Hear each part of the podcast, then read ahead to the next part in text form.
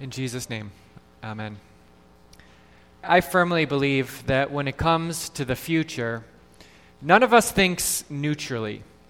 Everyone here today has thoughts, opinions, maybe even predictions for what the future will bring. And so what I would like to do to start our time is for us to do a little self-evaluation, a little self-assessment if we can today. You don't have to talk to your neighbor or raise your hand. But I would like you to answer this simple question today. When you think about the future, whether it's the future of your career or your community, the future of your church, or your country, or maybe the future of your family. When you think about the future, whatever that means to you, what do you feel inside? What emotions come? What is your instant gut reaction when you think about the future? I would guess that we probably would have a variety of answers to that, right? There are probably some things in our lives that we are excited for, that we can't wait for, whether it's Christmas or the birth of a grandchild. I would guess that there are other things looming in the future that we maybe are a little uncertain about, a little uneasy over, maybe even things about the future that scare us. I believe that generally speaking, when it comes to the future and our thoughts and opinions about it, what we think about the future, we could say broadly falls into two categories. We either think positively about the future, we're excited about it, or we think negatively, we're uneasy. We either look to the future with hope or fear. Now, we're going to talk a lot about hope today and the Christian hope that we have, the gift of hope that is ours this Christmas. But I would like to start to talk about fear, because I would think that maybe more than a few of us here today have some area of our future, whether it's the future of our career, community, church, or country, or family, that there's something in the future that causes us to be afraid.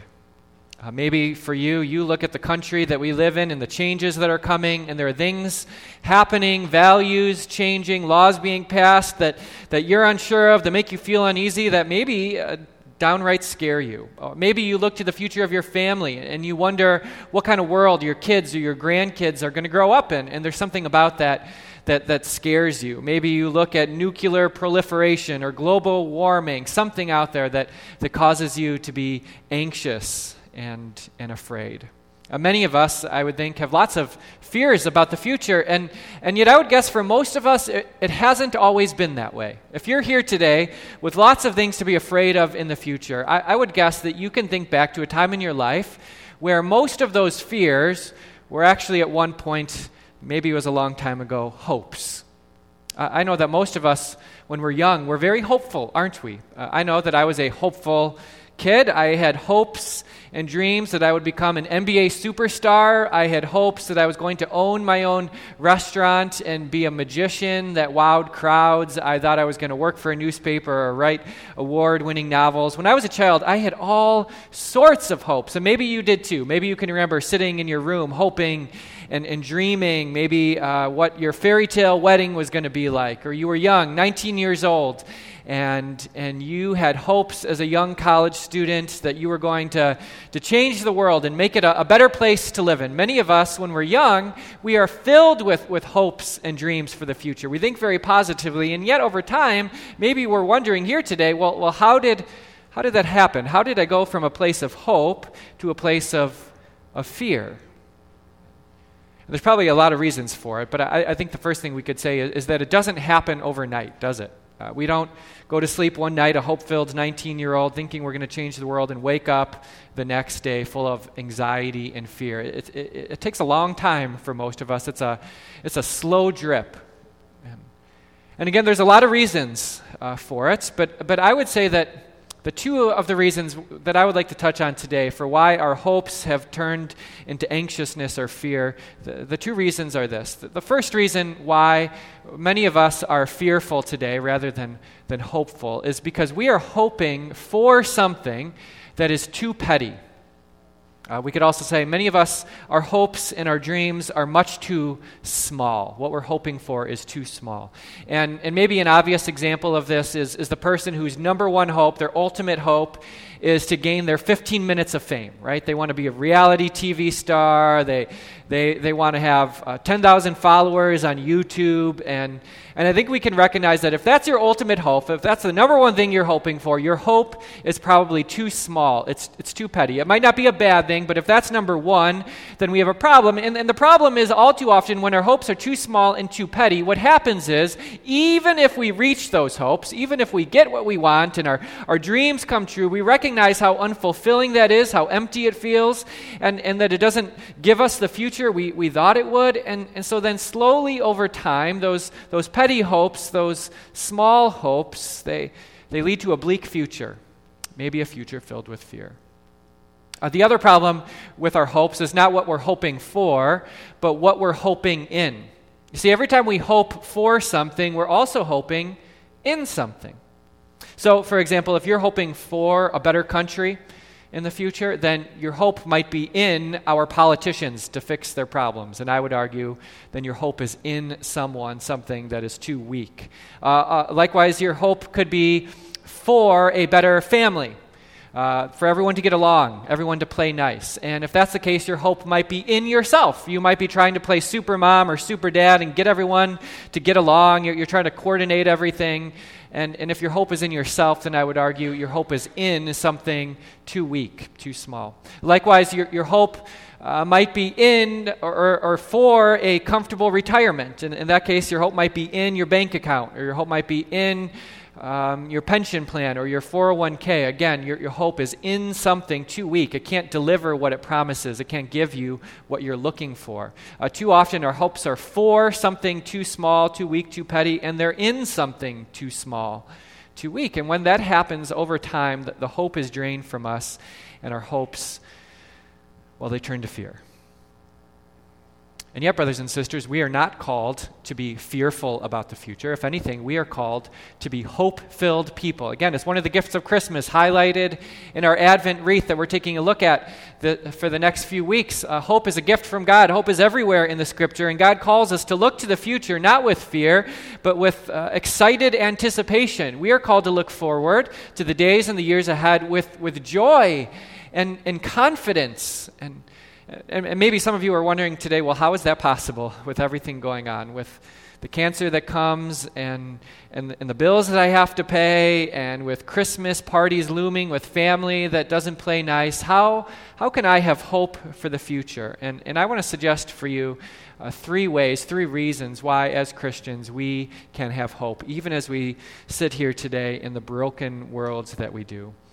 And the first reason why we can have hope as Christians today is because God has given us something to hope for that is not weak or small or petty. Unlike our hopes to gain the next 15 minutes of fame or to win the lottery or whatever our small hopes could be, our God has given us something bigger and greater and grander than we could ever imagine. We heard about it today in our reading from Philippians chapter 1, verse 6, where Paul said, "For I am certain, I am sure, I am confident that he who began a good work in you will see it to completion on the day of Jesus Christ." Paul is reminding us today that one day Jesus will come back and put together all the broken pieces and heal every disease and fix every problem. One day, the work that God has began in us through faith as he forgives us, through baptism as he washes us, through his supper where he feeds us, one day that work that God has begun in each and every one of you today, he will see through to completion on the day of Jesus Christ. We have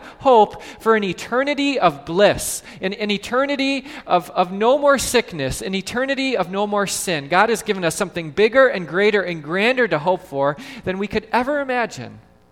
And so the reason why we have hope as Christians, and the reason why we don't have to lose hope, is because we have this massive hope looming before us.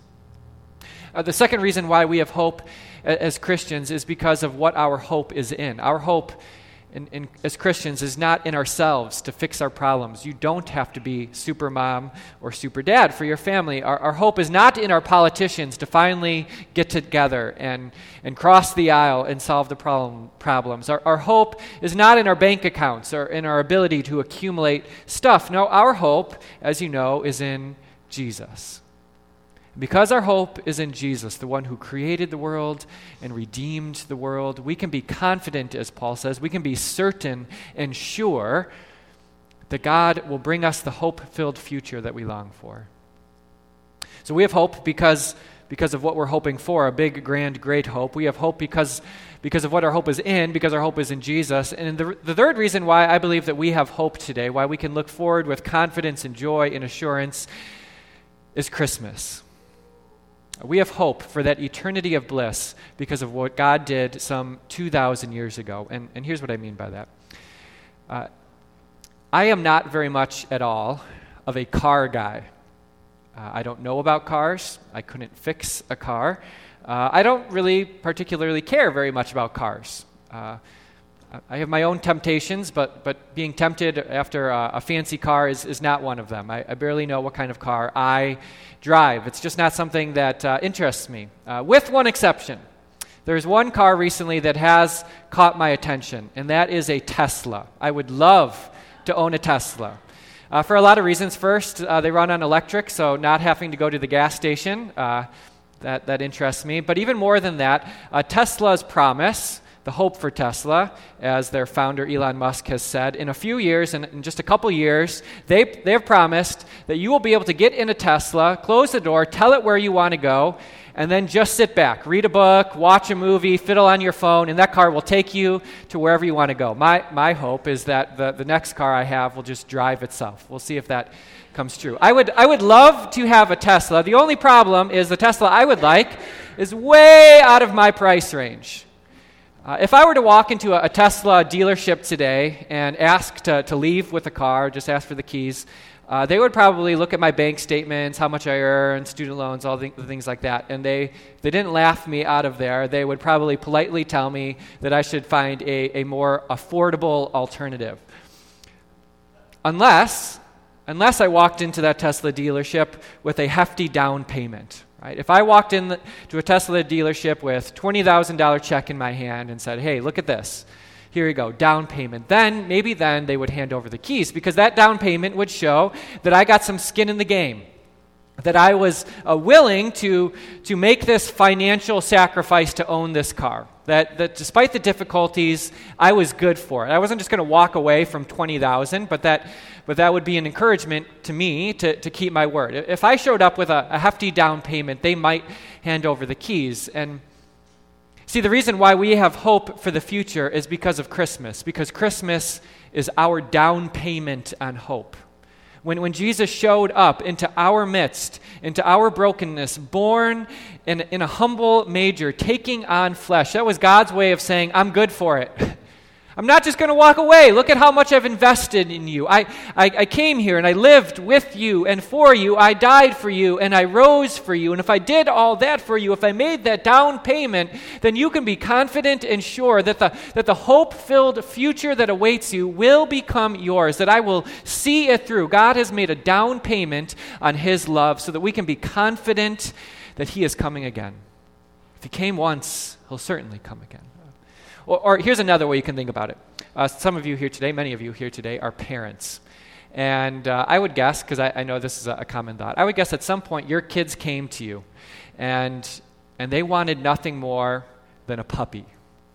And they put on their best puppy dog faces, right? They tried to look as cute as they could, and they cut out pictures from magazines with cute puppies that they hid in the shower or underneath your pillow, so that everywhere you looked, there were cute puppies. And they said, Mom, Dad, can we please have a puppy? Please, please, please. And your first thought was, I really want a puppy. They're cute. Look at how cute they are. And yet, because you were a good parent, what you said was, no way, take a hike, get out of here, we're not getting a puppy, because as much as you wanted one, you knew in the back of your mind that you were going to be doing all the work, right? Your kids promised you that they would take care of it, that they would clean up after it, that they would feed it and walk it. They said all that, but you knew that was an impossibility, right? And so when they asked for a puppy, you said, no way. But they kept on cutting out the pictures of the puppies, and every morning there's another one that you wake up to, and they're so cute, and your kids are cute, and so eventually they break you down, and eventually you say, okay, we can get a puppy if for 1 month you do all of your chores. if you clean your room, if you take out the trash, if you do everything we tell you to for one whole month and we never have to ask you, we never have to nag you, if you can prove that you can do the impossible, then, maybe then, we'll get a puppy. You see, again, that's kind of how our Christmas works. God has proven to us that he can and will do the impossible, that he will wipe out sin once and for all, as impossible as it seems, that he will come again here to this messed up world, that he will continue to love us despite our sin and our rebellion against him. What seemed like an impossibility, God proved on Christmas that he is willing to do. He proved that he is a God of his word, that he doesn't just make empty promises that he's not going to see through, but for centuries, you all know, God promised Christmas, didn't he? It began with Adam and Eve in the garden. As soon as they fell, God promised a Savior, continued with Abraham and the prophets. And then on Christmas, that promise was kept. And if God kept that promise, he proved to us that his word was good. And because of Christmas, we can be sure that his promise of a better tomorrow, a hope-filled future, an eternity of bliss and joy, that is ours because of the down payment of Christmas. Brothers and sisters, as we close here today, I hope that you are thankful and appreciate this Advent season we're in. It really is a gift. It's a time for us for pretty much a whole month, almost a whole month, to reflect upon the greatest gift we have ever received. And not only to reflect on it, but also to prepare our hearts. As we've been talking about, Advent is a time of preparation, of spring cleaning, if you will, of our hearts to make room and get ready for our Savior. And there's a lot of things that we do around here to prepare us for Advent. We put up decorations, we light the candles, we sing our songs, but today I would like to suggest one thing that all of us can do this week to prepare our hearts for the hope of Jesus we have received. So maybe this can be your assignment today. Go home when you leave here, and whether it's on a scratch paper or a journal that you keep, I would encourage you, write down everything that you hope for. And maybe this would look like some of your hopes. Maybe you have hopes for career advancement or peace for your family or get a raise, another Cubs World Series, travel to Europe. All of these are good and valid hopes, and maybe you would write many of them down. But my prayer is that you would take this season of Advent to do a little rearranging, reprioritization of your hopes, and that you would remember what your number one hope is, to take your number one hope, wherever it is in that mix, and put it back on the top, to remember that our number one hope in the midst of everything else is that Jesus will come again to restore and renew all things. We all hope for so many different things, but praise be to God that he has given us something to hope for that is bigger and greater and grander than any of us could possibly imagine, that he has given us someone to hope in that can deliver what he has promised. Praise be to God for the down payment of our hope, the gift of Christmas, where God proved just how much he loved us. In Jesus' name, amen.